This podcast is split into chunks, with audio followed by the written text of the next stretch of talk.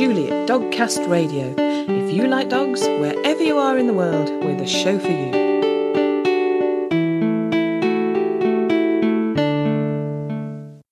Hello, and welcome to episode 271 of Dogcast Radio, which is all about dogs, of course. Later, we'll be hearing all about ringcraft. Ringcraft, in essence, is making your dog look as good as he possibly can in the show ring. A rubbish handler can make the best dog in the world look decidedly average. Conversely, a great handler can make an average dog look really, really good. Before that, we hear from Shaina Denny, who has founded Dog Drop, a dog daycare service with a difference, which was inspired by her own dog, Poppy, who is a mini chocolate dapple dachshund. Oh, so cute. The quadruple threat there. Mini chocolate dapple dachshund. Now, it wasn't just because of her dog that I wanted to talk to Shaina, but it was where we started.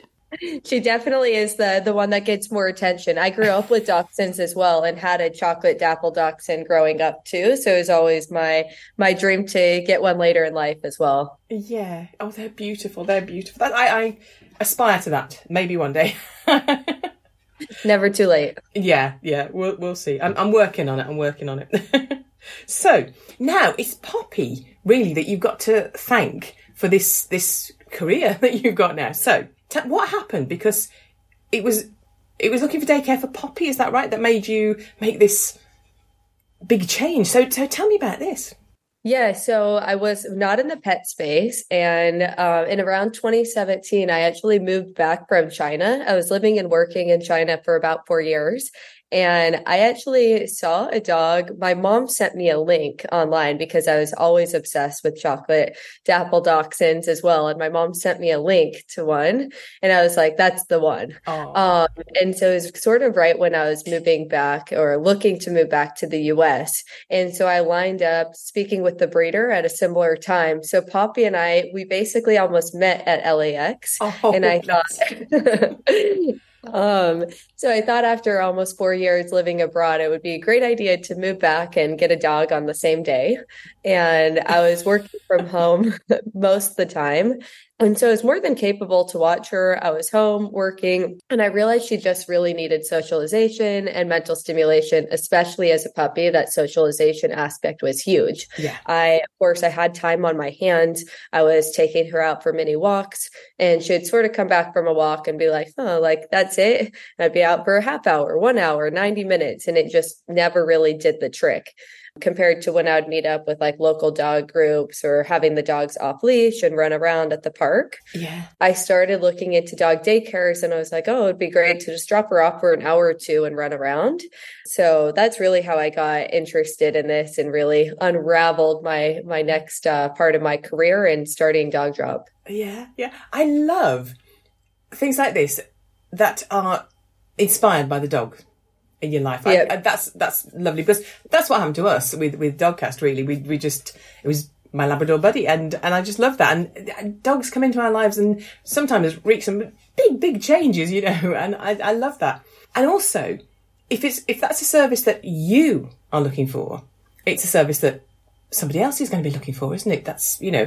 And I think I mean let's let's go to that. So the idea of being able to drop your dog off for an hour or two and then you know i think that's brilliant. And and i was mooching on your your website looking around on your website and it says no appointment necessary. Dropping i mean that's great from the point of view of the the dog owner. That because sometimes you go oh yes i just want to go off and do such and such today. Okay that's great.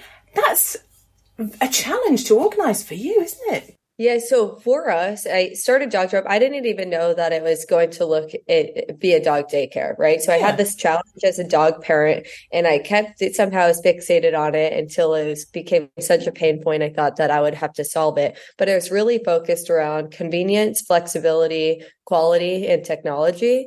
So I built it, and I'm like, I don't even know exactly what that's going to look like in what shape or form, and So I think that really helped shape the model. And then what we ended up with is a smaller footprint. So dog drop it so that we can be in very convenient locations where people yeah. don't have to go out of their way. So we kind of checked off that box. The other part was on that flexibility because like many dog parents my age as well, we're not planning. I'm on the go and now my friend calls and I'm here or have a business meeting somewhere else or a dinner came up or I want to squeeze in a workout at a certain time. And so I wanted something that would be able to match. So because we started with that from the ground up, that's been built into our operations, where I think it gets very challenging if you take a traditional dog daycare that's really based off of the half day, full day model and really based off of the drop off periods of, you know, from 7 a.m. to 9 a.m. or drop offs and then pick up from 6 p.m. to 8 p.m. or whatever those hours are. You build your operations around that. So we kind of ditched all the rules of daycare and said, what would we want if we were dog parents?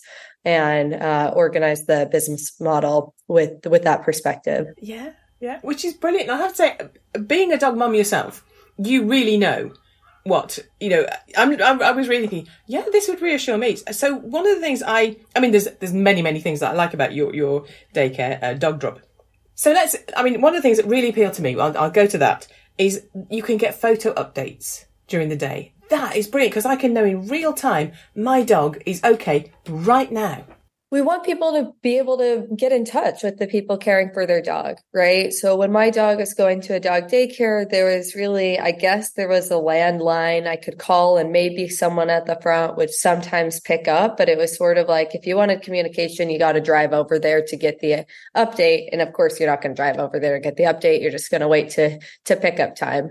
Not a, that crazy of a helicopter dog parent.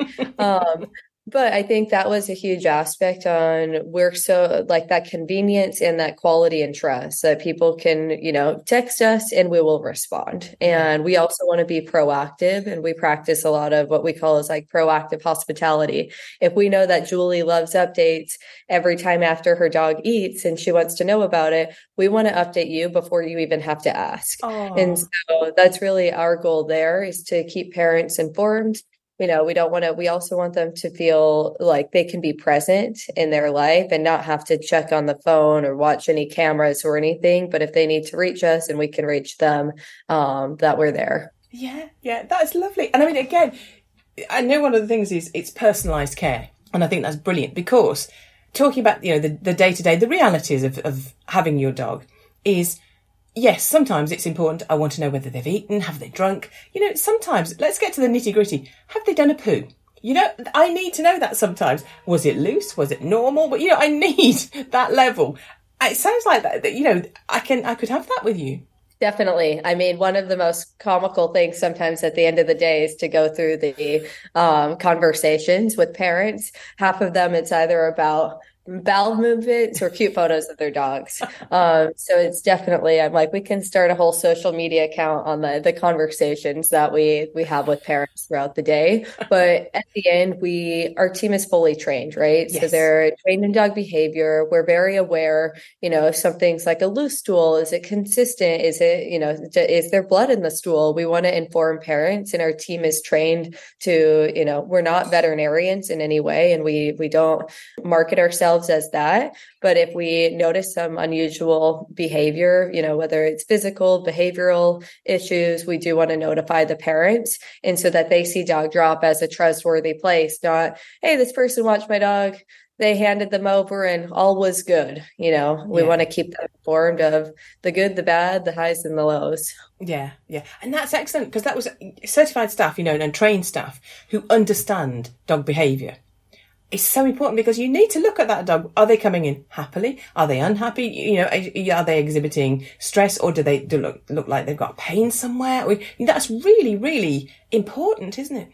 Yeah, especially we spend, I mean, there are some dogs, our model is really based off, we created this category of the quick stops where you can go in and out even as many times as you'd like throughout the day. But there are some dogs that need full day care. So if you think that we spend, you know, up to eight plus hours with the dog, ultimately our team of we call them the droperators the daycare attendants they could be spending more awake hours with someone's dog than the parent. Yeah. And so the amount of time that we spend, you know, engaging with them, you know, touching them, doing body checks, that we might be able to notice things that maybe, you know, just kind of flew under the radar from their parent as well. Yeah. Yeah. I, I love that because it's not just, I'm going to put my dog somewhere and they'll, I know they'll be contained. You know, they won't actually be yeah. on the streets. It's, it's more than that, isn't it? You know, they're going to be cared for and looked after and their needs are going to be met. Yeah, exactly. And if it's not by us, we can also provide recommendations and say, hey, there's might be something we don't know what this is, but we noticed it and you might want to get it checked out. And continuously throughout the day, engaging with dogs with different activities, whether it's uh, mental stimulation, brain games, activities, and then some more fun things that, let's be honest, are more geared towards the parents, the the photo shoots, stuff of that sort. And then for us, rest and relaxation is just as important. And so so we also like to educate dog parents. It's not all about go, go, go. That dogs, they're stimulated in an environment as well, and that they can just get as tired from mental stimulation as well from physical activity. Yeah, yeah. And learn to settle. You know, it's not, as you say, it's not just go, go crazy. It's yeah. have some fun, as you say, with the right level of stimulation and then have, have some rest. And that's, I think sometimes that's come, where we come adrift. We're so focused on let's keep this dog busy and it's not, as you say, it's not just about physical activity, which can overstimulate them. And then we need to just, yep. okay, we chill now. That's, yep. And dogs like to be on a on a break too. I mean, we'll get a French bulldog who doesn't know when to stop, right? They're go go go, and you're like, "Hey, hold on, buddy, let's take a little break." And they're like, "Oh, thank you. I would have yes. never stopped for the next six hours." yeah, yeah. Now, I I often refer to dogs as people, and I used to say of, of uh, Buddy, you know, he, he's not really, he's not really a, a, dog person. And my husband would look at me and go, a dog person? Did you hear what you said? Yeah, I did. He's, he's a people person. He's not really a dog person. But that's another thing I, I liked on your website. Dogs are people too, and they want to hang out with their friends. And I think if you look at it like that, it's, because I think also sometimes when you take your dog to daycare, there's just like when you take your child to, to play, playgroup or play school or whatever. You know, there's some, some guilt there of, you know, I should be there all the time, but actually they're, they're having a good time, aren't they, with you? Yeah, I, that really resonates with many people. Um, my co-founder Greer came up with that, and people just absolutely love it. I think when you look at our brand as a whole, as well with our values, that we really try to give the dogs human attributes. Um, of course, we understand dogs are are canines. Um, yeah. we get that, but in terms of they want to have their own social life, like some people they they feel guilty, and it's like no, when their dog comes in, they they have their own life um, outside, and it's great to give them different environments to thrive. And as we all know, dogs will behave differently. My dog behaves very differently with me than as if she was with you, right? Yeah. yeah. Um, maybe even better with you um, as well, because she wants to protect and guard me. So, dog drop is an opportunity for dogs to build their own independence, which we believe is really important as well for them to behave hopefully better inside their own house and better outside, walking around with um, other people and other interactions. So, and even when it comes to our branding, we really like to stand out and we're not as kitschy as other dog brands as well. We take the dogs, you know, quite seriously. We want to give them the the respect that we we believe they deserve and they all have their own personalities. Yeah, yeah. I think that's that's an important point to to address because again, I I sort of to my own dog, I refer to myself as mummy and then to my daughter's dog, I'm grandma. I know, I know. but you know, and I'll, I'll, that's how I feel. And, and I do think that we are pet parents in that we, we meet their needs. You know, we, we feed them, we educate them, we entertain them, we look after their healthcare. There's all those aspects that we take care of. So I don't mean it in a, you know, a, a fluffy, silly, I'm going to put pajamas on them or whatever it is. You know, I mean it in a, I'm going to meet their needs just like I would for a child. And I think they live in the same space as you, you human children do. So I think that's an important thing that we, you know, it's, it's not done in a, a silly way when we say that. It's, it, it there's a real purpose there. And I think it's, it's a good thing actually. Yeah, it's almost like co living and it, uh, independence as well, right? So we like feed the dog, we take care of their veterinary needs as well, their health, their behavioral, their food, diet and nutrition, behavior, mental stimulation, their social life too. So it's a lot that goes into it. And we always avoid dog owners, just again, going back to our brand too, so that we're giving, we don't, of course, we do know that someone, there's an ownership over a dog. We're not, you know, that, that naive in that sense or that fluffy, but that it gives the dog, you know, the respect to be themselves. Because if you completely own, there's going to be dogs. And as a responsible dog parent, you're, you should be knowledgeable about the dog breed before getting a dog, Yes. Yeah. about their, per, you know, if, if you know what it is, right? Um, so that you're able to give the dog their needs in terms of environment, climate, everything in between. Yeah, yeah, definitely, definitely. And the the downsides of that, poss- that you know, possible downsides, like when I first got a Labrador, I did not understand why he kept. And it was always the laundry basket, dirty laundry basket. He's got to get it, and you well, it smell to him smells nice, and I'm I'm fetching these things, and he was just with the phrase orally fixated. He just picked everything up in his mouth, and and he he grew out of it. But you know, you have to understand the breed or mix, or even just live with the individual and see what they're like. But you can't just deny that heritage. They've got their own little personalities, and, and that may to be to do with breed, or you know. But they've got that, haven't they? And you need to learn to live with that. Yeah. And then give them their boundaries and structure as well so Yeah. that they can be set up for success. Yeah, yeah, definitely. Now, talking about your breed, because this was another thing that I was really interested in. Obviously, it's female led, it's LGBTQI led, and venture backed. So, do you want to tell me a little bit about all, all of? I've lumped them together, but do you want to tell me a bit about that? Yeah, sure. So I started um, Dog Drop with my co-founder Greer. So we're both LGBTQ uh, founders as well, which is you know really kind of part of our story, and both as a, a woman and venture-back founded company um, as well, which is another part that we're we're proud of. That you know starting this business, and again, we have a big technology aspect as well. Hmm. So we built all the software ourselves to run our locations, um, and so that we can better and more efficiently run the back end of our locations, as well as providing a better member experience to our parents. So when that comes to managing their profile, health records, all their ease of access, their utilization of dog drop. And then for us, we're franchising the company as well, too. So it's really important that we have technology to offer one for our general managers or admin of the, the business, but for our franchisees so that they can actually run their daily operations. Yeah, yeah, that's excellent. So, tell me about where your locations are now, and where do you hope to have locations? We started in Los Angeles. We have two locations in Los Angeles now, and we have a location in Denver, Colorado. We have another franchise location um, on the way, slated for around March 2023 in Fort Lauderdale, in Florida, uh, with more locations under development there in Florida as well. And we're we're just excited to expand primarily within the U.S. at this time. Um, if you can tell from our locations, of course, LA is a you know a top tier market, but we're also really interested in secondary markets. We just happen to be from Los Angeles, and it's an amazing place to launch a business. Um, but we're really excited about like the Denver, Fort Lauderdale's, stuff like Phoenix, Salt Lake City, Charlotte. There are so many markets that um, we can, I believe, bring a better dog daycare experience to these type of neighborhoods. Yeah, yeah, excellent, excellent. And what kind of feedback are you getting from owners? Because, so for example, when we've gone away on holiday, I happen to um, to know the person that ran the company, but I left my dog. I don't normally. I normally leave my dog with my mum, but she couldn't do Me it that too. time. Yeah, yeah. grandmas are great, dog grandmas. um, but I couldn't that time, so I, I said to my friend, um, who happened to run a, a holiday care um, company, "Can you find somewhere for Buddy?" He was 15. He wasn't always continent. And I'm thinking, who on earth is going to step up and go, yes, I will take this Labrador on that might poo on my carpets. Anyway, there was a, a couple that had a Labrador that was 14 anyway, had similar problems. And so Buddy had a built-in friend there. It was great. That was wonderful. But I had to say to my friend, I am going to cry.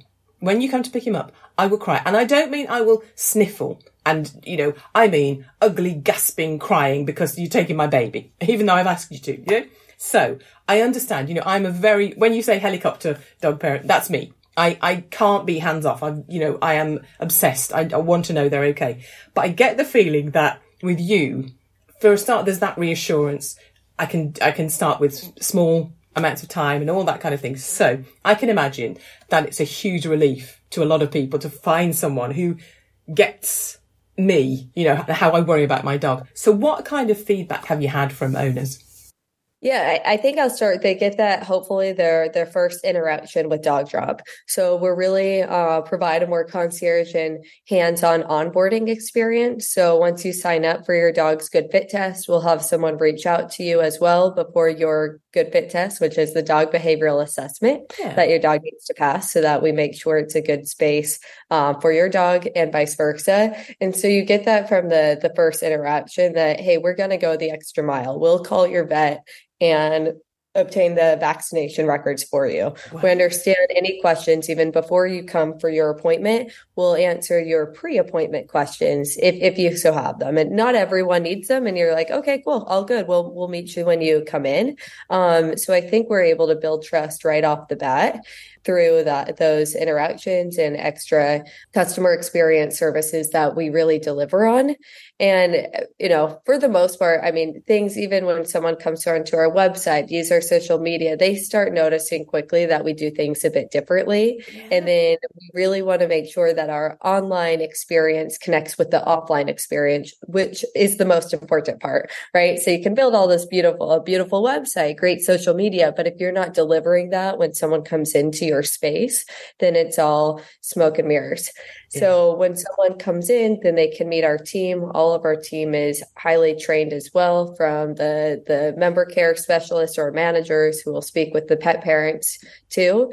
And I think ultimately, like we get awesome response. I mean, that's why we're adding more locations is that parents are saying, Hey, I'm moving to this neighborhood. The number one thing they're missing is a dog drop nearby. Or how do we bring a dog drop to my neighborhood? So if we weren't getting these great responses from pet parents, uh, we'd be focused on on staying where we are. But right now, it's just really keeping up with the the parent demand that we're seeing. Yeah. Yeah, that's great. And the other, I mean, the other people who you have to please are the dogs. How do the dogs react? Yeah. And of course, right, when they're, and like anyone, I always explain it sometimes their first time coming into a dog drop, it's this very similar dropping your kid off at, you know, pre K. They're like, oh, I don't know if I'm supposed to go here. And you want to be loyal with your parent, like, where are you taking me? Where are you dropping me off? But once after the, the third, fourth time, I mean, some dogs the first time, they're, they're all in. They're like, adios, I'm, I'm going in. And some dogs need a handful of times, which is totally normal. And when their parent on that third, fourth time sees their dog, you know, getting ready to jump out of the car and run on in. Um, and because we put dog drops on the ground floor of apartment buildings, a lot of the folks live nearby. So they'll happen to go on walks nearby and see their dog kind of pulling them in. I think that speaks for itself. I mean, we, we can train the dogs a lot of things, but not that. So I think parents can see how their dog genuinely feels about their experience. Yeah. Oh, that's lovely. That's uh, it. Sounds really great. I can, you know, because I can imagine Buddy would have actually. I think Buddy would have just taken to it. Although he could be quite. These are big dogs, and they're, you know, I, I'm a little. He, although he's a Labrador, you know, he'd be like, I'm a little dog, and I, I he, he would need time sometimes. So I, I think that sounds good. But again, our, our little mischief might be again a little bit more. She can be quite nervous with new situations, so to give them space. Yeah I think that's you know in time. Poppy would need a little warm up. So Poppy, you know, so uh, we totally agree. Every dog is different, and to be patient with them, and we're as flexible as possible as long as it's a, a safe environment for someone's dog. Yeah, I think when you, particularly if you have a dog who has, I mean, they all have their own preferences and needs, but if you have a dog that's a little bit, it can be nervous or can be yeah, wary. More timid. Yeah, you're coming to it from a deeper understanding, aren't you?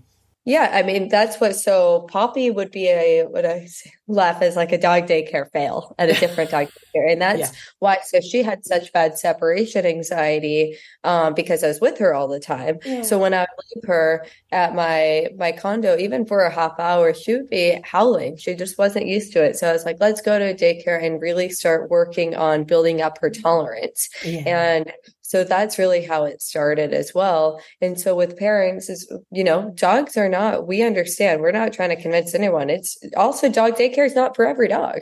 Um, yeah. all dogs are different and there's never a one size fits all service.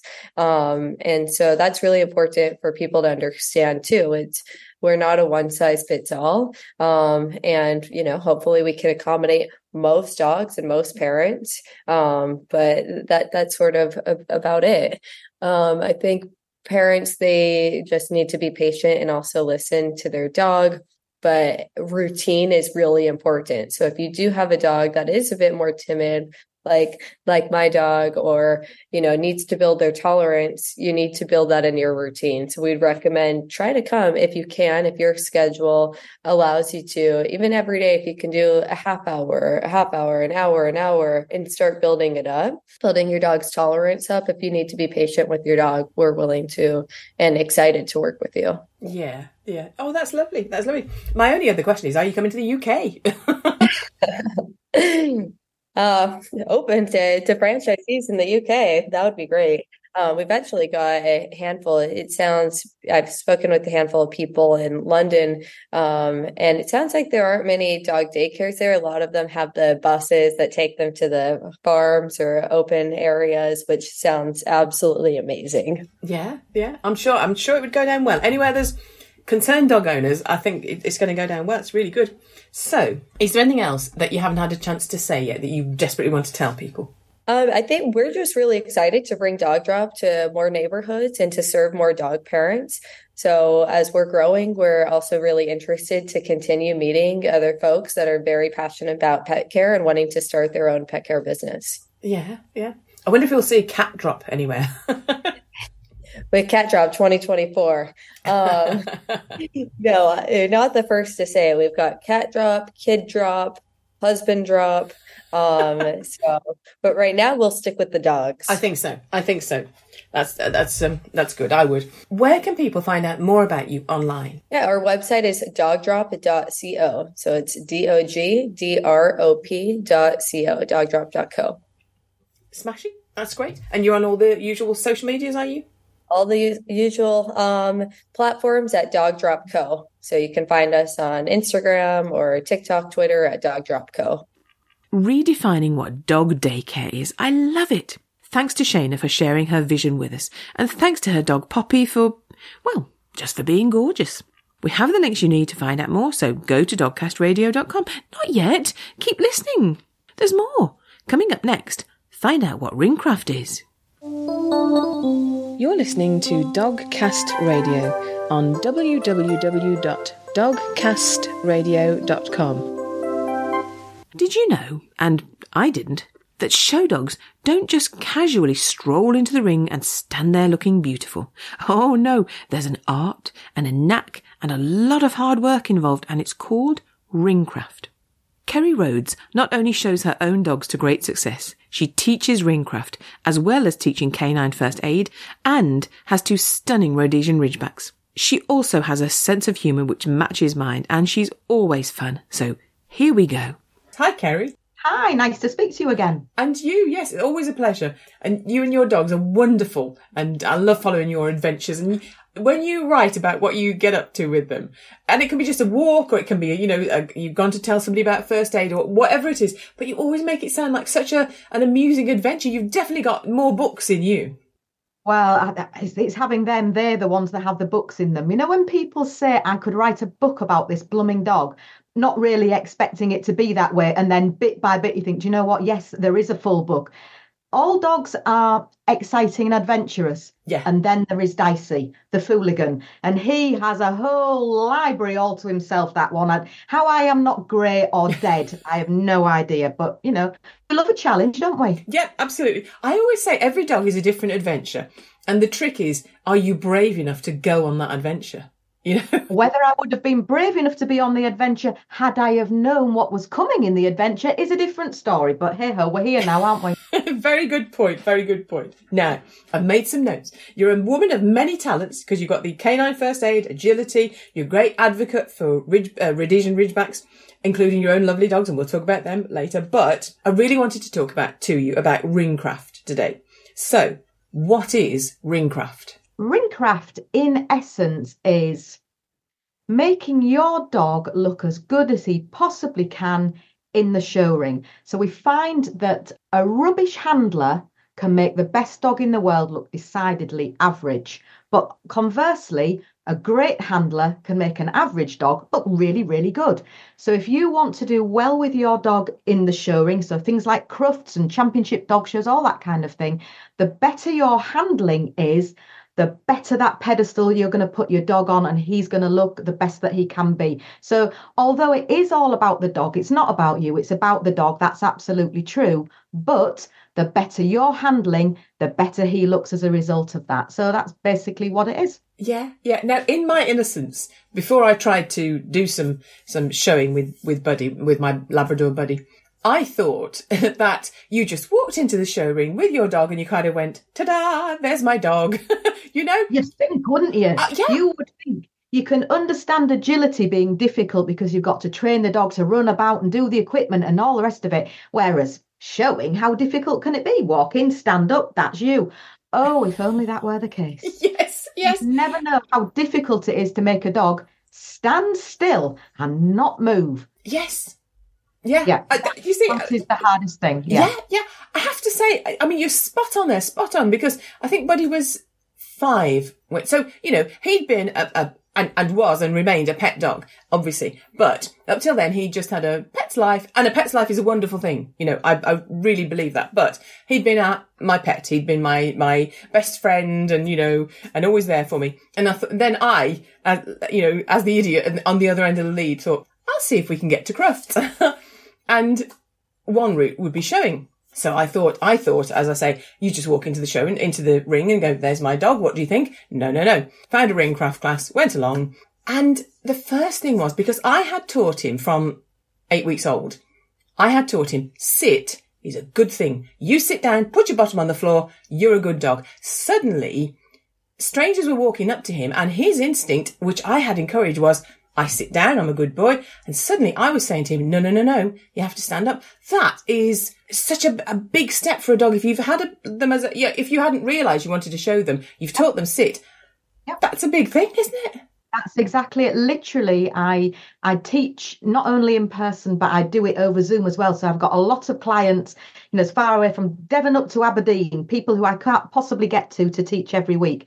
But we do it on a one-to-one. And just last night, I had a brand new student with a nine-week-old Whippet, who is the most gorgeous little character, Wally. He's superb. Yeah. And I um, said to his his guardian last night, "Have you done any training with him?" And she said, "Well, no, not very much, but I have taught him to sit."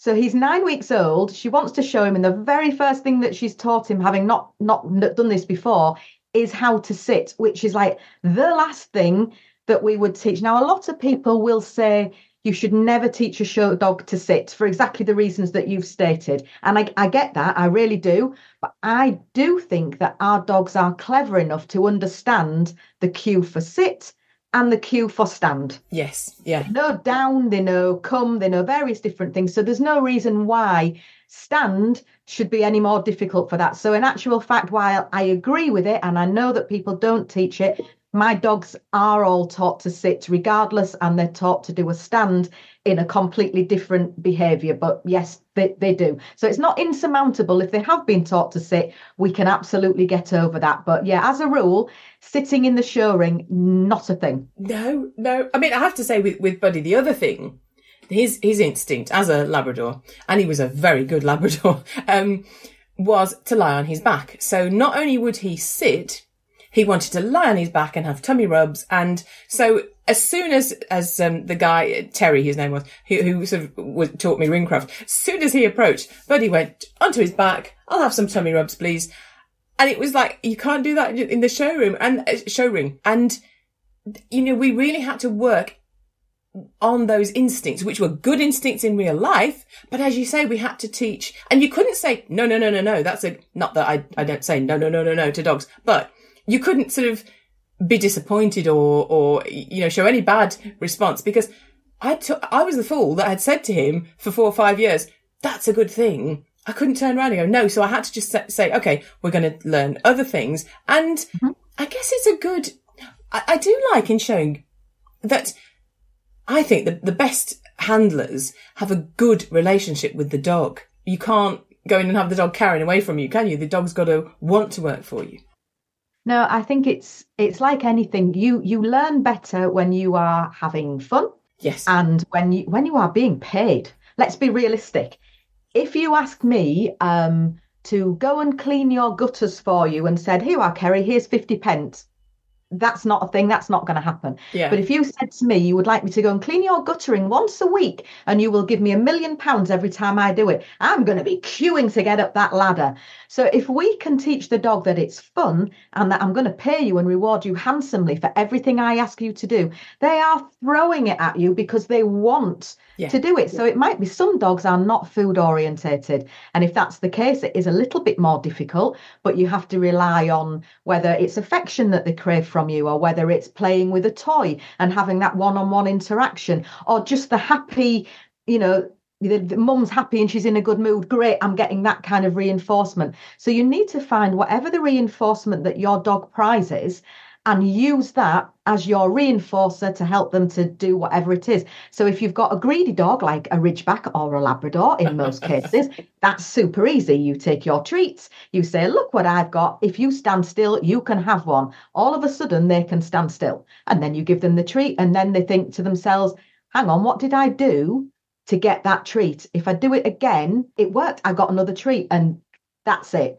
They Yeah. nail it very quickly that they know that if I do what I'm asked to do, I will get a prize. And all I'm asking you to do is stand still. I'm not asking you to get an abacus out. Yes. You know, it's you know quite straightforward. And if they get if they're going to get treated enough with something that they consider a high value prize, they will repeat the behavior. So Yeah. there's no need for pressure. There's no need for stringing the dogs up really tightly around the neck or dragging them around. It's 100% not necessary. And a dog who is doing it because they want to please you and because they want the reward will always look so much more animated and enthusiastic and that happy spirit that you want from a dog. You're going to see that. There are some dogs that are so well, beautifully trained and they do it absolutely perfectly, but they look kind of a bit like a robot, a bit Mm. dead behind the eyes. And whilst, yes, they're doing everything properly, I, I confess I would still rather have one with a bit of a naughty streak Yes. who's going to look like he's having a really good time with his handler. And seeing that bond and that team that they have makes the whole makes the package for me. It's not just doing the behaviour. It's look at me with my mum. I'm having the best time. Yeah. And when I see that, I, that lights me up. It makes me grin from ear to ear. Yeah, absolutely. I couldn't agree more. Couldn't agree more. Absolutely. And I think the brilliant thing about the being positive with them and being reward based with them, and we can't be 100% positive. I, I understand that. But if the worst thing that happens to them is you don't give them the treat, well, you know, they're so willing then, well, hang on, hang on. How do I get the treat? Hang on, I'll try this, I'll try that. And as you say, no stress on them. It's just, oh, I've got to work a bit, bit hard to do something different to get the treat. And that's, they're happier, aren't they? They are, I think, usually, to be fair, the dogs get it a lot quicker than we do. yes. because ask them to do it and they go, yeah, all right then.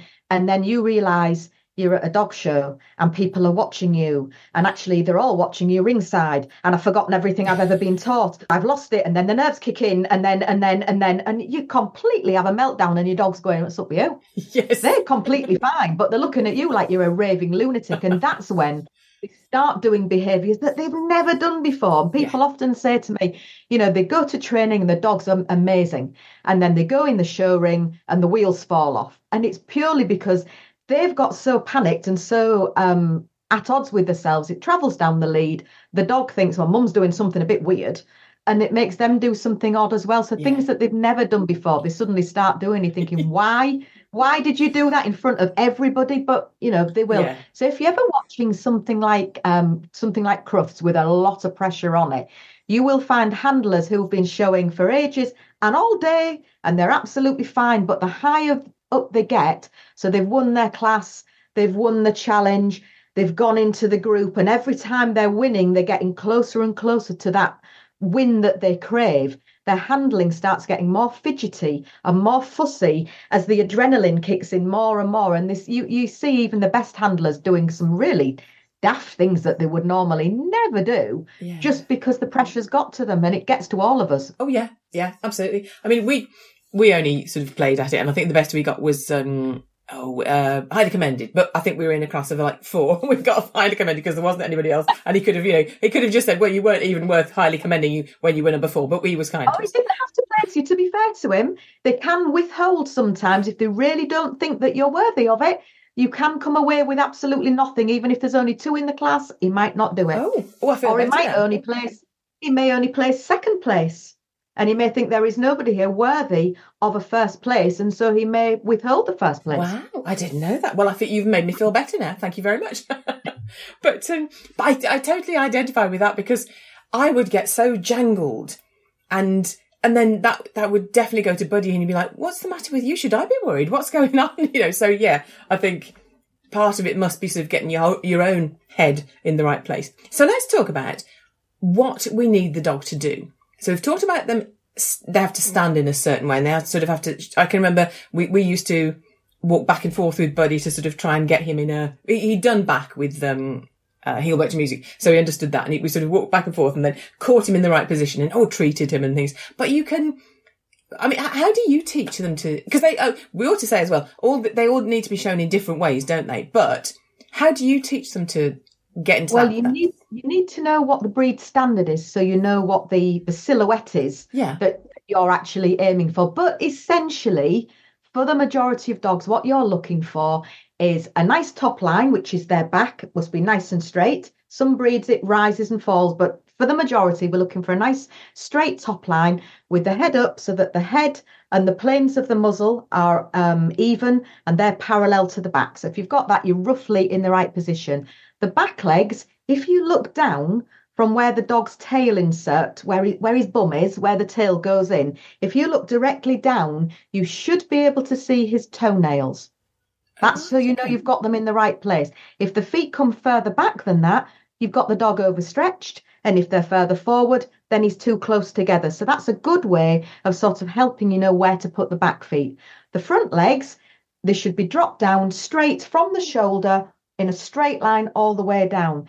And a lot of people often position the front legs a little bit too far forward, and you get a dog that looks a bit like a rocking horse with his, you know, standing out there. The Yeah. best way to get over that is literally to pick the dog up. So if, if this is the dog's shoulder, to pick him up here, lean him towards you so he takes the weight off, and then let go.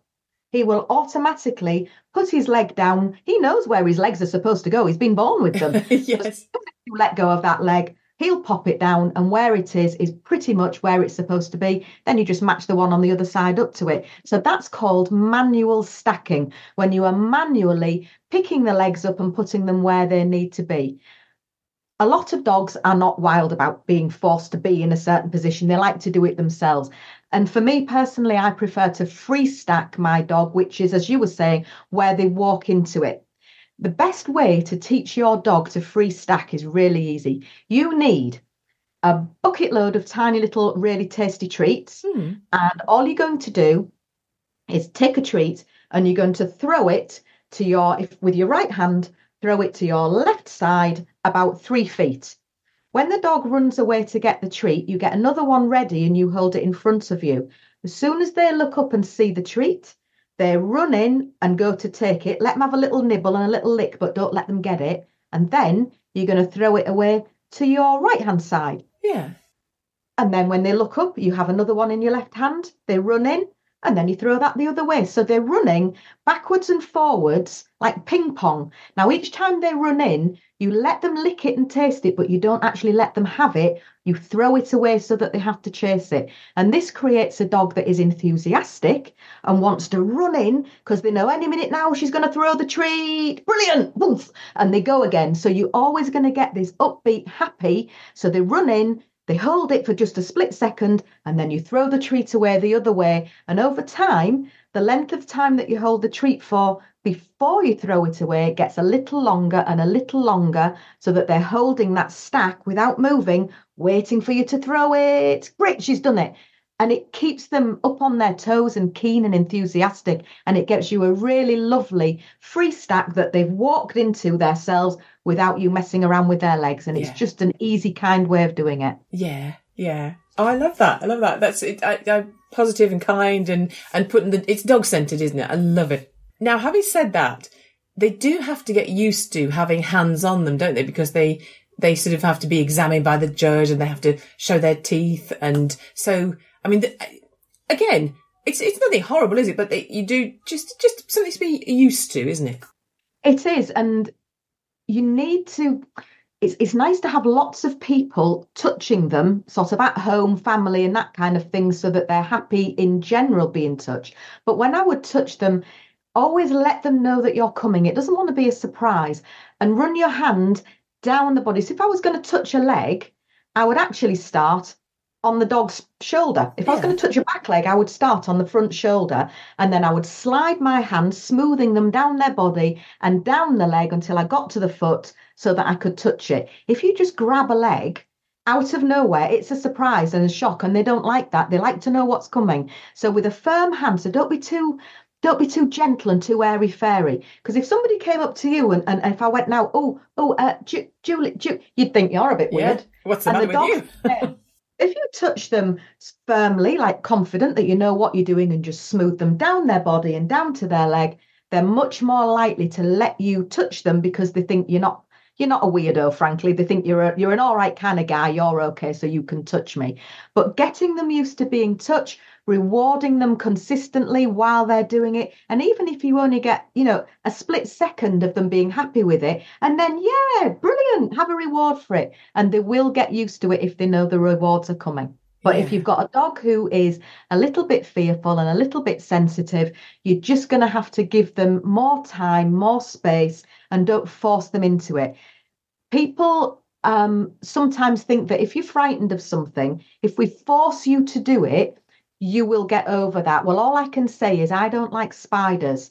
And if you brought a spider into my face and held it there and said you will get used to it, no, I wouldn't. No. no. Eventually, I'd freeze Yeah. and shut down completely. And then when I got my first chance to leg it, I absolutely would. So we don't want to force the dogs into anything. If they genuinely are fearful of being touched, then it's got to be very gentle with loads of space and distance and lots of reward bases. Don't force them into anything. You're just creating a history that's never going to be undone. Yeah, yeah. No, I totally, totally agree with that because I am not keen on wasps and bees. And my instinct is to run away. Now, I could, as you say, I could shut down and I can, I can sort of keep it together and go, oh, oh, okay, okay, I'll hold on, I'll hold on, hold on. I won't flap around. I'll, I'll, you know, but eventually I, w- I do like freak out. But, but also I'm not happy. I may be still, I may be doing the behavior you wanted. I may be still, whatever it is, but I'm not happy. And, and if, if push came to shove, you know, I might have, have words with you, if, you know, that you were making me do it. No, um, best case scenario, my dog's just not happy. Worst case scenario, will he react and bite or do something like that? And what's he going to look like anyway? Because a dog who's not happy is going to be tail between the legs, is going to be hunched up, is going to be whale-eyed. All of the things that we were talking about, a fun, enthusiastic, giddy dog who's a bit silly, maybe, okay, but that's a happy dog. Yeah. You don't want to see a dog that's clearly stressed and in under such pressure in the show ring. Nobody wants to see that, and I don't think it's something you know that we should be doing. So some dogs genuinely just don't like it. And So if do they some- don't want to do show, they don't want to show. Yeah, then you get born show offs who strut into the ring like they think they're God and they look at me and then and there and that you can't teach that. When you get a dog who's a show off, it's an absolute oh, Yeah. oh, it's a gift. It really is. You just need to teach them to stand still. All the pizzazz they've already got, and that is easy when you get a dog who just believes that he, frankly, is God and deserves everything. Yeah. Oh, bless them, bless them. And as, so, as well as the the standing and the being examined and all this, you they've got to move in the ring, haven't they? You've got to sort of Yeah. take on the. Is it usually a triangle? I can't. I, I can only It- remember a it- bit. you usually start with you'll do um, one lap around the ring Hmm. with everybody so that everybody will move round together then when it's your turn you'll be you might be asked to do what's known as an up and down or an out and back which is literally where you run away from the judge in a straight line and come back. Or you might be asked for a triangle which is straight up sharp turn left and then sharp turn again diagonal straight back to the judge. And that gives the judge the opportunity to see the dog traveling away from the back of the sidewards profile and then the front as the dog runs towards them so they can see exactly the way the dog's moving on all three different planes. Now, the important thing to remember if you are moving the, the dog for your judge is don't come too close. Mm. Work out how tall you think your judge is. So, if we say that we think our judge is six feet tall, I want you to run into your judge but stop six feet away from him. Okay. If you run really close up to your judge, you're so close that as the judge looks down to see the dog, he's just going to see a brown smudge because he's so close. If you can stop six feet away, the judge has got the perfect angle to view your dog and all the best lines of him, and he's going to see the best that you possibly can. So that's why often if you see a judge um, judging, if the person runs too close to them, you often see the judge walking backwards and doing this. It's because I want you to stop. I really can't see your dog. You're so close. So you need to just work out if the judge fell forward flat on their face, where would the top of their head be? That's where I'm going to stop, and that's the best view that the judge can have of your dog is if that's how far away you are. Yeah, wow, that's great. A great point. I, I, I wish I'd spoken to you before years ago. I mean, there's there's way more. It's very complex, complicated business, really, and it's it's more than we could um, talk about today. Because I've just remembered we had conversations, didn't we, about the clothes you choose when you show your dog. Those have got to sort of. Um, I mean, let's have a quick mention of that. The clothes you choose can be vital, can't they? So, what kind of issues do we have to think about with with clothing? There's several. So, um, you don't want to be too hot. Yes. So, not too many layers. You don't want anything that's loose and flappy. So, posh scarves and things. It's not a good look because it just flaps in the dog's face. That puts him off. You don't want a skirt that's too short. If you bend over, half of ringside are going to see whatever it is that you're wearing underneath. That's also not pleasant. Also, you don't want a skirt that's too tight. If you have a dog that's like a dachshund that you um, literally are walking, you can get away with it. If you've got something like a Ridgeback that has a reach and drive and is going to stride away, you're going to have to run. And if you can't run because you've got this beautiful pencil skirt on, and you try running, you're going to be in trouble. So skirts need to be not too short and not too tight. Shoes need to be ones that you can um, run or walk in the speed that you need to show your dog. So a walking speed, you've maybe got a little bit more choice on what you're wearing on your feet. Something that's running, you need a stout pair of trainers or something with grip that's going to allow you to show the dog off at the right gait for him. Um, in Europe, ladies tend to wear um, suits or, or, a blouse and a skirt. In um, the UK, we some people wear those, and more people wear trousers as well. I personally am a trouser and blazer girl. That's what I prefer, if only because I can stride out in my trousers, and my blazer has pockets in, and it means I can put my bait in my pocket without having a bum bag that's flapping around or or sort of getting in my way or what have you. So I do tend to to put um, the bait in. I, I, was looking for my sins for a new blazer um, one day, and I was in Zara, and this very lovely young um, uh, assistant came over and said, Could she help? Was there anything I could do? And I was engrossed in this rack of suit jackets having a look. And knowing that my friend, my friend was with me and she'd known that I hadn't really clocked the assistant, and so she answered on my behalf and she said, Is there anything I can get you? She said, Yes. Have you got something I can put sausages in the pocket of? The look on her face will go with me to my grave. It was then I realised that not everybody looks to buy a suit that has sausages in the pocket, just people who dog show. So yes. oh, not that. So if you are going to put your sausages or whatever it is in your pockets, you need to make sure that as you're running, that the pockets are not so big that the sausages can bounce out and end up scattering all over the ring, which is going to put your dog off and the dogs next to you as well. So tight enough to, to keep the sausages in, but not so tight that you can't get your hands in and making it difficult for you. So it's, it seems like a silly thing to consider, but actually it's quite important mm. to be mm. able to treat quickly, but not lose it in the middle of the floor as well. Yeah, yeah. I remember another thing I remember was I tend to go in the winter for, for like black opaque tights. And I had a black Labrador. And then they, I, what? I can't wear black opaque tights because the dog will merge into my legs. I, yeah. It's supposed to be complementing the dog.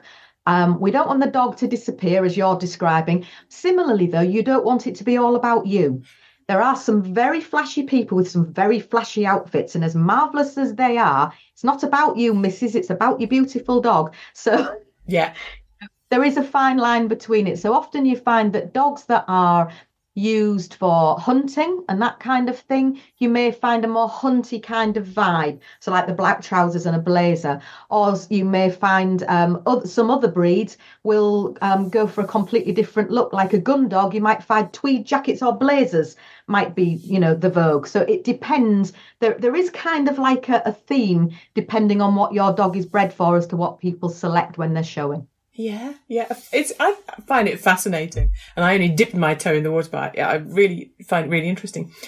Would you say? Obviously, there are things that you can practice at home doing with your dog, but would you say it's useful to join a club? And I ask this question because when we went to the club, well, it was it was just a class, but we, we went once a week. And the one week, this lovely golden retriever was there, and she was she was like the Goldie Hawn of the you know the dog world. She was gorgeous. Even I could see she was gorgeous. And Buddy thought clearly thought she was gorgeous, and he just was like, "I need to sniff her back end. I need to sniff her back end." And and I, you know, and the owner was saying she's not in heat. I don't know what the problem is. Anyway, the next week she came back and she said she went into heat soon soon thereafter, and it showed me a different side of Buddy because like he, there was no brain in him that week. He was just like, I need to sniff her. I don't need to do anything else. So there are experiences that you could sort of have in that group setting, aren't there? So do you, do you think it's, it's useful to join a, a class or, or a club? Really, really important. So I, I would say that there's, there's, there's, there's a couple of things. So I would say get yourself a good trainer who can teach you what you need to know with regards to handling. This is how you should handle. This is how you should hold a lead. This is what we can do to implement getting the behaviors that we're looking for. Then you go away and you practice those yourself. So your dog gets, you know, really au fait with doing them. Then that's when your ringcraft class comes in. So once a week, you toddle off to your ringcraft class where there are going to be other dogs around and different people that he doesn't know, different dogs he doesn't know, and judges available to go over the dog as well. So that way, you've been taught how to do it properly, you've been and gone and practiced it. Now you're taking yourself off to your ring club to actually have a go and put it into practice and see if it works and if the wheels fall off or if you need to change something. Because that um, distraction of other dogs around you is something that you can't replicate at home. So no matter how well drilled and how, tra- how well your dog is trained, until they get used to being able to cope with the distraction, you usually find that the dog is amazing. And then it goes to ringcraft, loses his head completely, won't even stand still because there's so many distractions going on. So ringcraft is massively, massively important. And it also gives you that opportunity to practice with the dog standing still while a stranger touches them because that's quite odd and that's not something that happens to them a lot as well. So there is absolutely a place for ringcraft. I believe you should um, get a trainer and be taught properly, and that's fantastic. But the ringcraft is really important as well. And when you get good there, pop yourself into a show and see what happens when you actually go. And you know that's definitely the way to do it. I know some people kind of think because when you go to ringcraft you, you there are a lot of people and you don't get a lot of goes and you don't get a lot of advice because you go you have your little go next and that's you done yes so they don't have time to really troubleshoot with you and work out what's wrong and that's where a trainer is really going to help you. But there is definitely no substitute for a ring ring craft class because that adrenaline and the other dogs and the the strangers and things you have to learn the distractions and that is the place to do it. Yeah yeah absolutely and also i i found it was very supportive because when you had a bad experience at a show, whatever that was, you could go back and go, oh, flipping it, you'll never guess what. And you could tell them, and then you could share horror stories and, you know, find out it wasn't the worst thing. yeah, well, we uh, we're very lucky. Um, my my club that I have um is the the Ringcraft Rebels, and they're all a nicer, a more supportive bunch of people I've never met. They're just they're just superb. And it means that not only do they come to the workshops together so they know each other, but we all compete in the dog showing and we kind of congregate. So you'll find at any particular show, there will be a little gaggle of rebels and everybody's there, which means that when you need an emergency wee, there is somebody who can hold your dog. Or when you want to leave your bags and everything on the floor, nobody's going to pinch anything because the rebels are around, you know, to look out for you. When the wheels fall off and it all goes wrong, they're there to console you. And when your dog does a runner out the ring and you need people to corral it all of a sudden, they're there for that as well. So having that camaraderie, because not, you know, personally, I, I go showing on my own. My, my husband doesn't come with me. It's not his thing. He would hate it. So I've always gone alone. So it makes it a social activity if when you get there, there are people that you know and you can really enjoy it, not just for doing the showing, but as a social event with your friends as well. So for all of us to meet up, yes, it's absolutely brilliant and we support each other and you're there to share all of the highs when things have gone great because there's nothing better when your dog is up there in the ring and all your friends are ringside and they're screaming for you there is nothing better than that. So I would say find yourself a club with like minded people, somewhere that is going to teach in a really positive, kind manner. And, and just enjoy it because dog showing is fun. Don't take it too seriously. Sometimes the politics can get involved in it. And if you if you're solely in it to win and you're going to go out with the politics all the time, you're going to come home some days with a face like a smack bum, to be quite honest. So take it as it is. It's the judge's opinion on the day. We all know that we all bring the best dog home regardless. Doesn't matter what some person with a ribbon says. I know when I come home, my dog is the best one. And if you don't feel like that, you shouldn't be going anyway, to be quite honest. Yeah, absolutely. I mean, the highs and lows of the realities of ringcraft here we've got and showing this is, uh, yeah, yeah, absolutely. Another thing that really surprised me when I started sort of dipping a toe in the water of the showing world, if you like, was how many different shows, how many different category of show there are. And that's like quite flummoxing. So can you, can you explain how many different types of shows there are and where, what kind people should, should try and start with? Uh, there are quite a few, you're right. So there are um, your companion shows.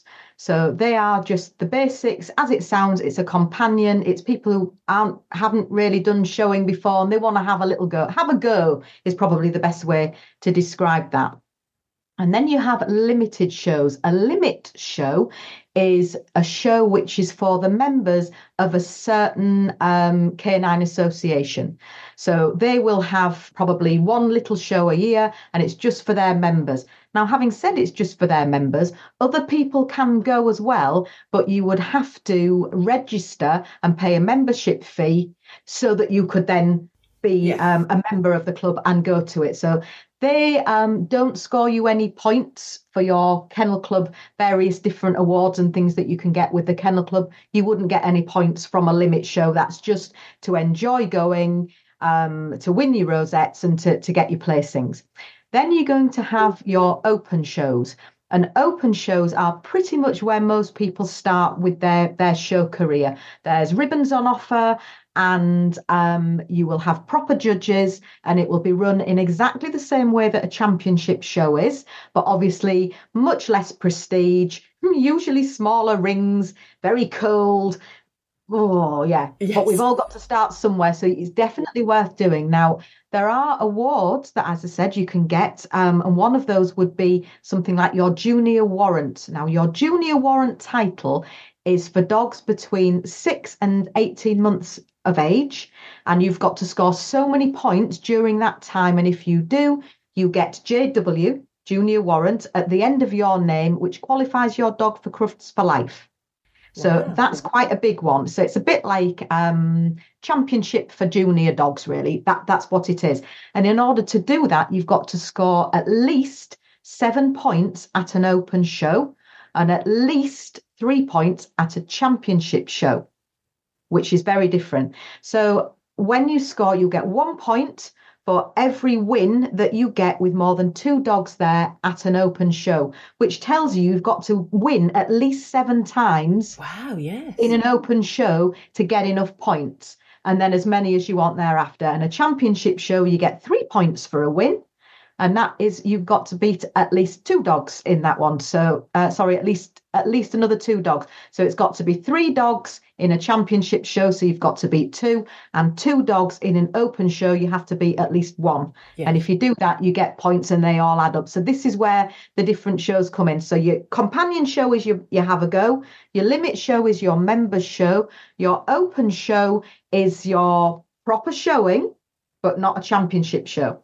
Then you get something called a Premier Open Show. Yeah.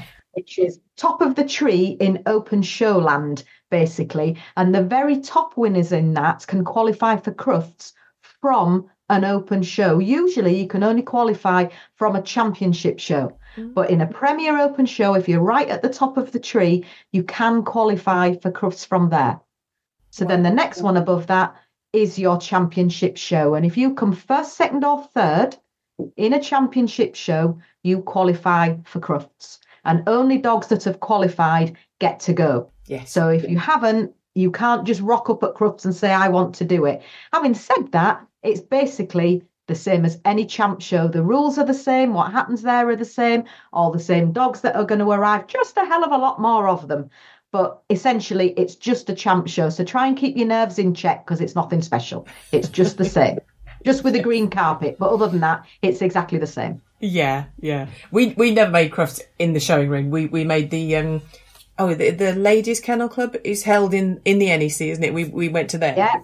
Yeah. And LKA actually is taking place this week on Friday. This week, that's going to take place. And it's not at the NEC anymore. This year is the first year that it has been moved and it's going to be at Staffordshire uh, Showground instead. Oh wow. Oh right. Okay. Well, there you go. So I wouldn't have got to walk on the green carpet in, in the NEC No. this year. Oh well, there you go. I enjoyed that. It was um, it was. Uh, uh, you know, we we had fun. We had fun with whatever we did, but we, you know, it was all an experience, and it was all to write about, to be honest. So that was why we did it. But yes, it was it was good. There's, I mean, there, as I say, there's so much more we could talk about the, the showing. We will tell people how they can get hold of you online and, and sort of benefit from your your um, knowledge and, and maybe even have lessons with you. So that's brilliant. We'll, we'll tell people about that. But wearing your other hats, I mean, you are a canine first aid expert as well, aren't you? So tell us a bit about, um, uh, you know, the- Yeah. the, canine first aid.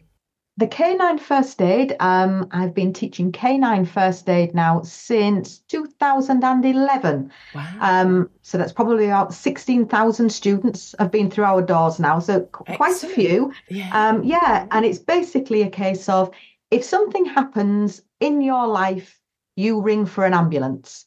If you've got a poorly dog in the middle of nowhere, there's just you. So it's important, whilst I'm in no way suggesting we replace a vet because they are indispensable, absolutely. But if there's just you and you're halfway up the side of a hill or a wood or something and something happens, you need to be able to take control of the situation, have the confidence and the knowledge to get everything stabilized so that by the time the dog does get to the vet, they have the best chance of a positive outcome that they possibly can do. So we teach all the big stuff like CPR and artificial respiration, which I know is what everybody always thinks about when they think about first aid. But we also teach how to deal with um, various different wounds and, and how to recognize between them, um, how to deal with shock, because shock probably is the most important thing for anybody in a first aid capacity. So if you can recognize it and know how to treat it and turn that around, then that's something you're much more likely to come into contact with than ever needing to do snog the dog,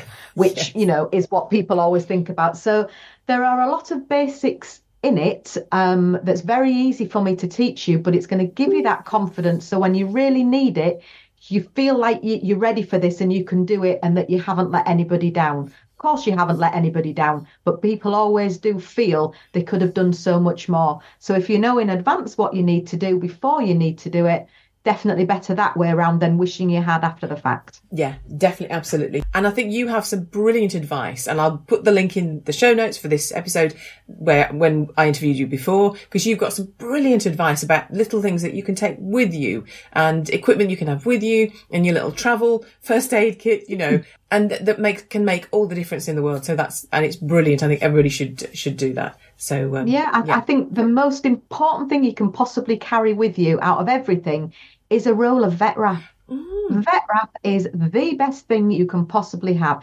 If you've got a bleed, you can bandage it. If you twist or sprain your own ankle, you have a bandage for that. If you lose your lead or find a stray dog, you've got a spare lead that you can use for that. If you need to do anything at all, make a muzzle even, you can do that with your vet wrap. It's very light, it takes up no room at all, and it's so multifaceted. I would say out of everything, get a roll of vet wrap in your pocket. It's your friend.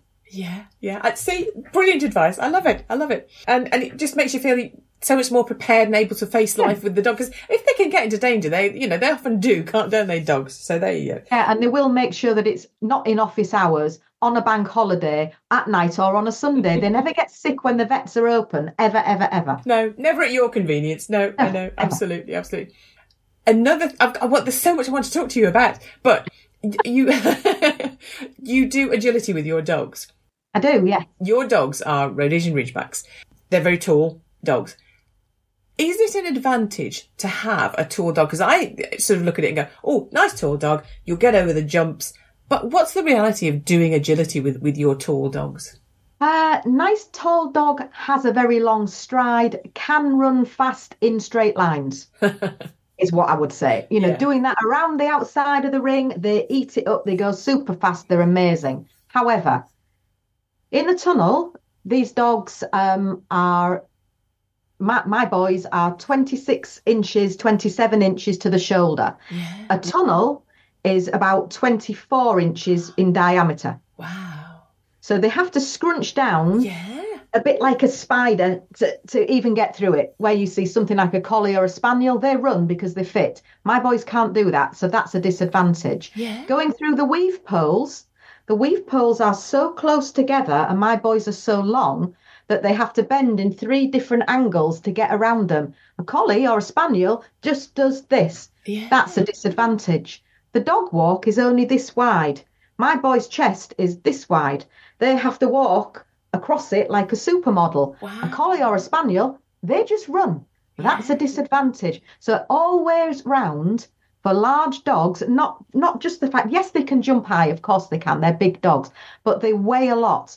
And that amount of kinetic power going through the joints, the takeoff and landing, elbows and hips and knees, it's really hard going for a large dog because they're landing with so much power that the, re- the re- chances of injury are much higher as well. So, in actual fact, large dog, no, it's not an advantage at all, not in any way, shape, or form. In fact, they're penalised. Yeah, yeah. Gosh, that's dreadful, actually. Now, because they, measure dogs are measured, aren't they, when they do agility, and they're sort of put into sizes, and that's for the the jumps.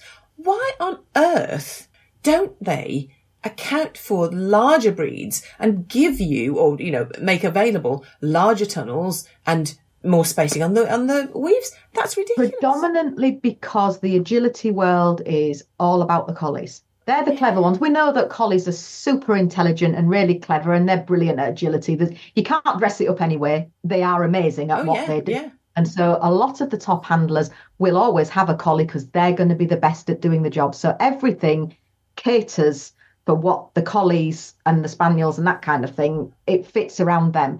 If that's what you're interested in, why would you spend so much money in creating bigger tunnels, bigger weaves, bigger everything for a breed that actually you're not really interested in? Because really all you're interested in the collies anyway. And the Ridgebacks can have a go if they want, but nobody's really encouraging you to do that because it's all about the final speed and that elite performance that really you get from the collies. They are top of the tree, they are absolutely wonderful. But it does mean that for the larger breeds, that's really, really difficult, and nobody's got any interest in making things like the weaves.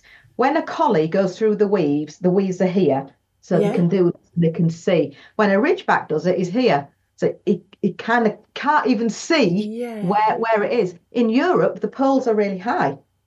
So they don't have that problem. In England and in, in the UK, they're a lot shorter. So if we had even having European height poles would be really, really helpful to give them a, a chance of competing. So when they're on the straight and they're doing a course that's flowing, a ridgeback will definitely give you a run for his money. But if it's really tight and twisty, very difficult. It's a bit like watching um, one of those super tankers trying to turn they can't keep up with a with a race car. You can't do you know quick agile mobility with it. So as good as they are, that's what's going to make it difficult. But I do agility with ridgebacks because I love ridgebacks and I want to do things with my dogs. Yeah. I don't have the dog to do the sport. If you see what I mean, Yes, I already yeah. have the dog. I see what's available rather than thinking I want to do agility, therefore I must buy a collie. Because a number of people have said to me, Are you going to get a collie now so that you can be on a level playing field?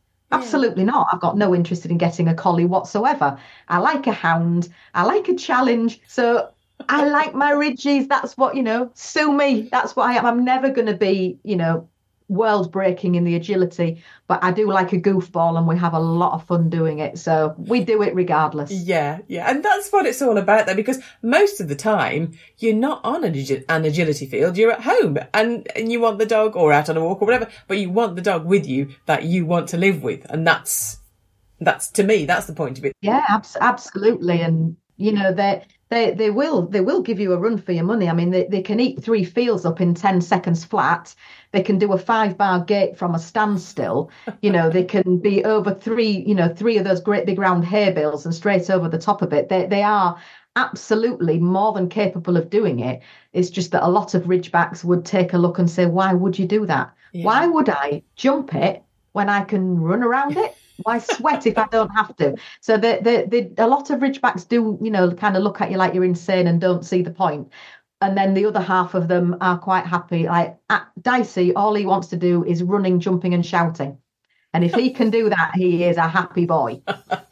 Well, on that note, tell us about your dogs, please, because they're gorgeous. I'm currently um, just down to two. We sadly lost Rim Bob, my old boy, who was 13. We, lo- we lost him last year. Yeah. So we have Dice and we have Coda, and they are uncle and nephew. Yeah. Um, and Dice will be five crufts this year. It will be his birthday. He will be five. Yeah. Can't believe he's got to five and he's still alive, quite frankly. It's, you know, it's a miracle. but he is, as I say, all about the running, jumping, shouting, and generally not to 60 in the blink of an eye. He just adores life at full blast. And then I have Coda, his nephew, and Coda was three last week, and Coda is the supermodel. Yeah. He's already a champion. He goes into the show ring. I'm surprised he doesn't just throw the lead at me and say, Mother, stay out there. I don't need you. Because frankly, he doesn't. And he will strut in and wholly expect to win everything. So he is super handsome. Absolutely the in my opinion, the best looking ridgeback I've ever seen in my life. He's amazing. But the nutter, that's the fooligan, and he's the one who has my heart completely. So it, you know, it really depends what it is. Horses for courses, it's what you want. Yeah. yeah. Yeah, and they're all they're all different. That's the thing. I mean, they they obviously look very similar. You know, when you when you see people with several dogs of the same breed, particularly the same color, you know, but they're all their own little. I'm sure you can tell them apart like that. But Oh, in in the dark. Yes, In the dark, yeah. I can tell them apart eh, from how they breathe, how they feel, how their fur is, mannerisms, the way that movements that they make. You you know instantly who everybody is. You know, at, at such a you know at the Yeah. drop of a hat, and and really that difference is is what is what makes you. It spurs you on when you lose one and you get another. You never replace them Oh no, no. because you never get the same one back again. It's always someone another lunatic that you didn't know existed, and now you've got that one to deal with. And that's very much, you know, where we are with these. As I say, Dicey loves doing his agility. He's absolutely fabulous at it. He's super quick. He's probably the fastest ridgeback I've ever had where agility is concerned. He's amazing. Coda is very particular, very um, accurate with what he does, and it transpires afraid of heights. Oh yes, I saw your post the other day. Oh my goodness. Yeah. Yeah, actually afraid of heights. It's taken me so long to get him comfortably over the A-frame, then comfortably over the dog walk, and then onto the seesaw. Once he gets to be able to do it, he's really good.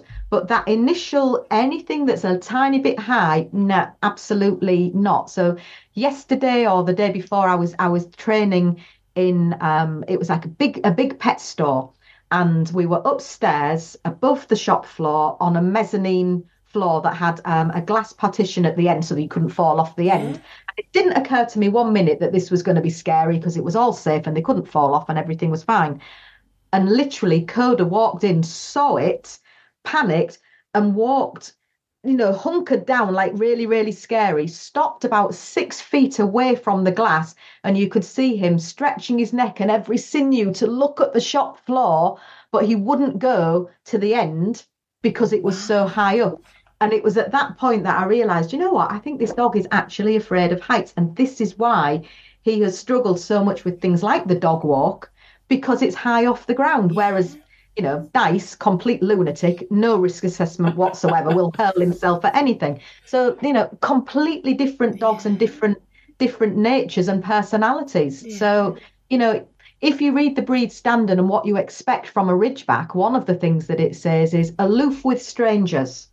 Yeah. Yeah, my two didn't get the memo. Absolutely not aloof. They want to be on you, in you, under your jumper, loving you as much as they possibly can. Whereas Rain, my last one, he was aloof with strangers.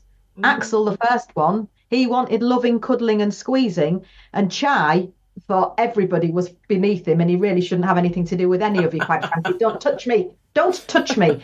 So, you know, and this is supposedly all dogs of the same breed. So, yes, read the breed standard. Yes, check out what they were bred to do, but do expect an awful lot of variation in parameters from one side to the other because they're so different. Yeah, yeah. Oh, and they're, they're gorgeous, and you have such fun with them. I, I love reading your posts about them. They are my best friends, which is just as well because who I'm married to, yeah.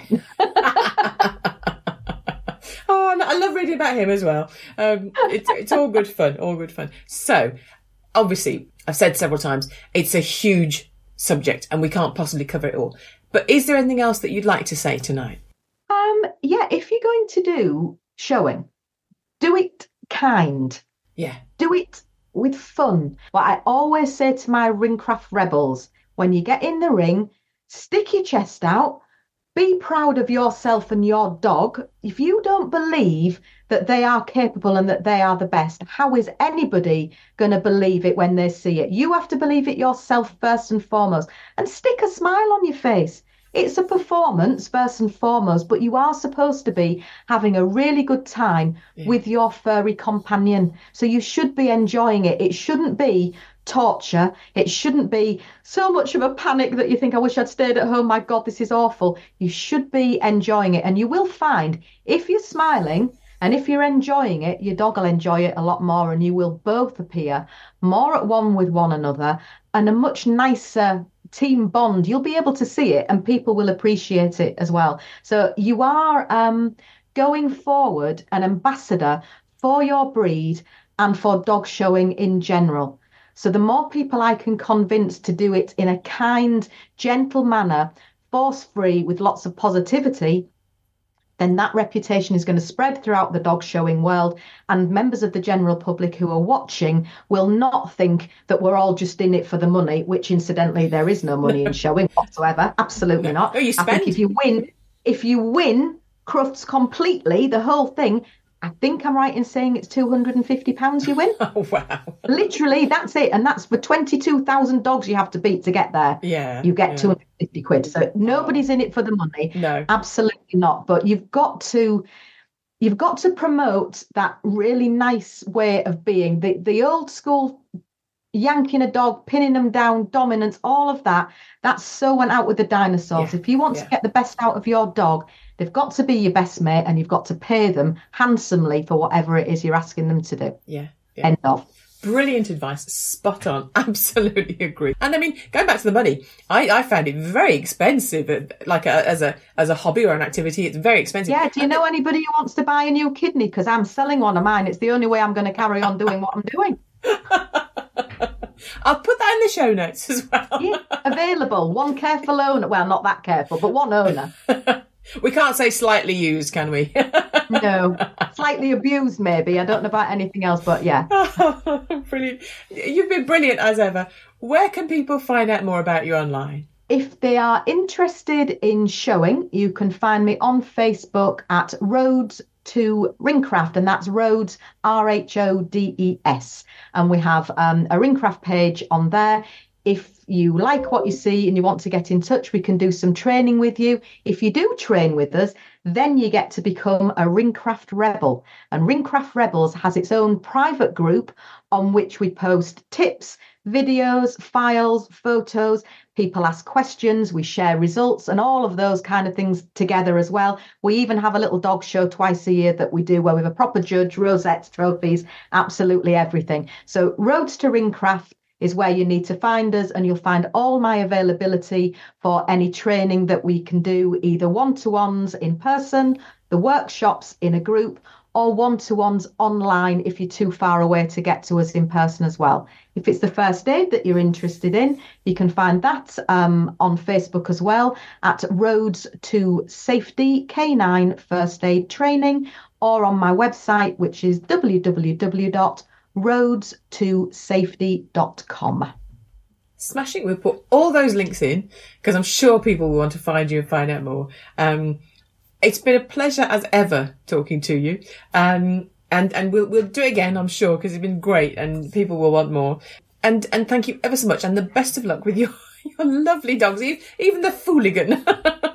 Oh yes, as I say, you know, we we'll either you know go into the heights and everybody will remember us forever, or we will die horribly. It'll be one or the other. There's nothing in between. But you know, we'll enjoy the challenge on the way. But thank you so much for having us, Julie. We've really enjoyed it.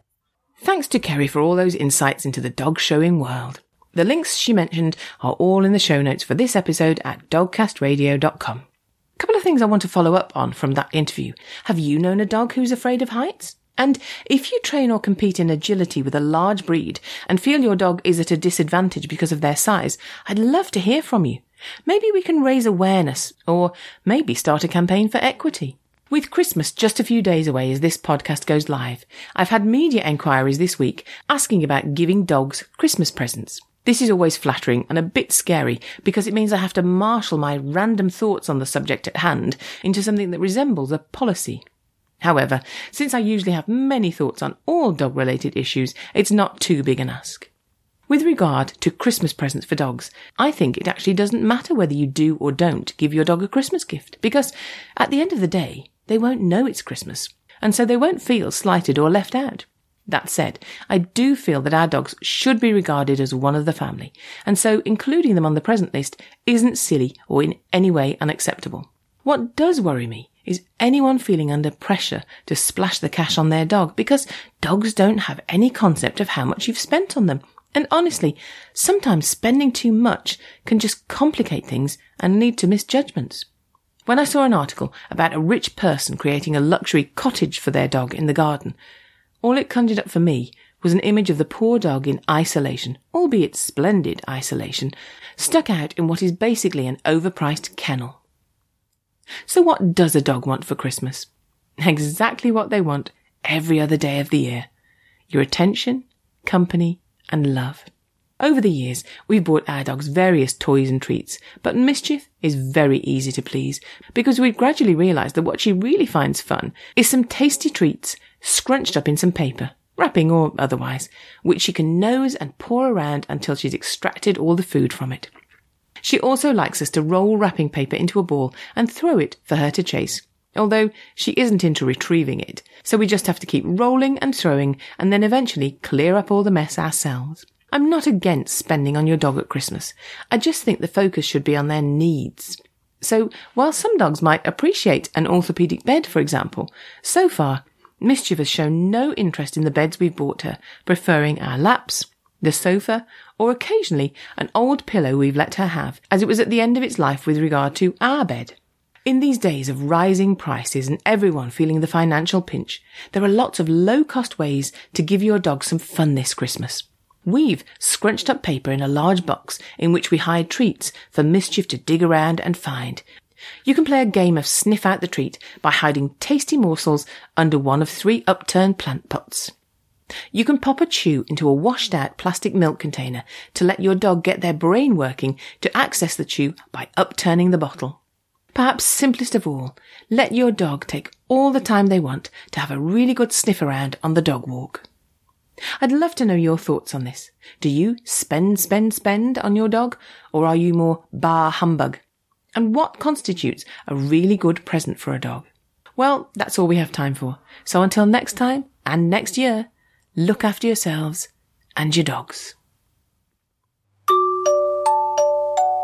Thanks for listening to Dogcast Radio, available from www.dogcastradio.com. That's D O G C A S T radio.com. If you'd like to get in touch with us, and wherever you are in the world, we'd love to hear from you. You can do so in a variety of ways. You can contact us on Skype with the ident Dogcast Radio. That's all one word, Dogcast Radio. By email, you can contact me on julie at dogcastradio.com. When contacting us by email, if you have the facilities, please record your questions or comments and send them to us as an audio file. That way we can include them directly in our programme. We can accept most formats, for example WAV, MP3. All these methods of contacting us can be found on our website, which is www.dogcastradio.com. What kind of dog doesn't like Christmas? A bar hum pug.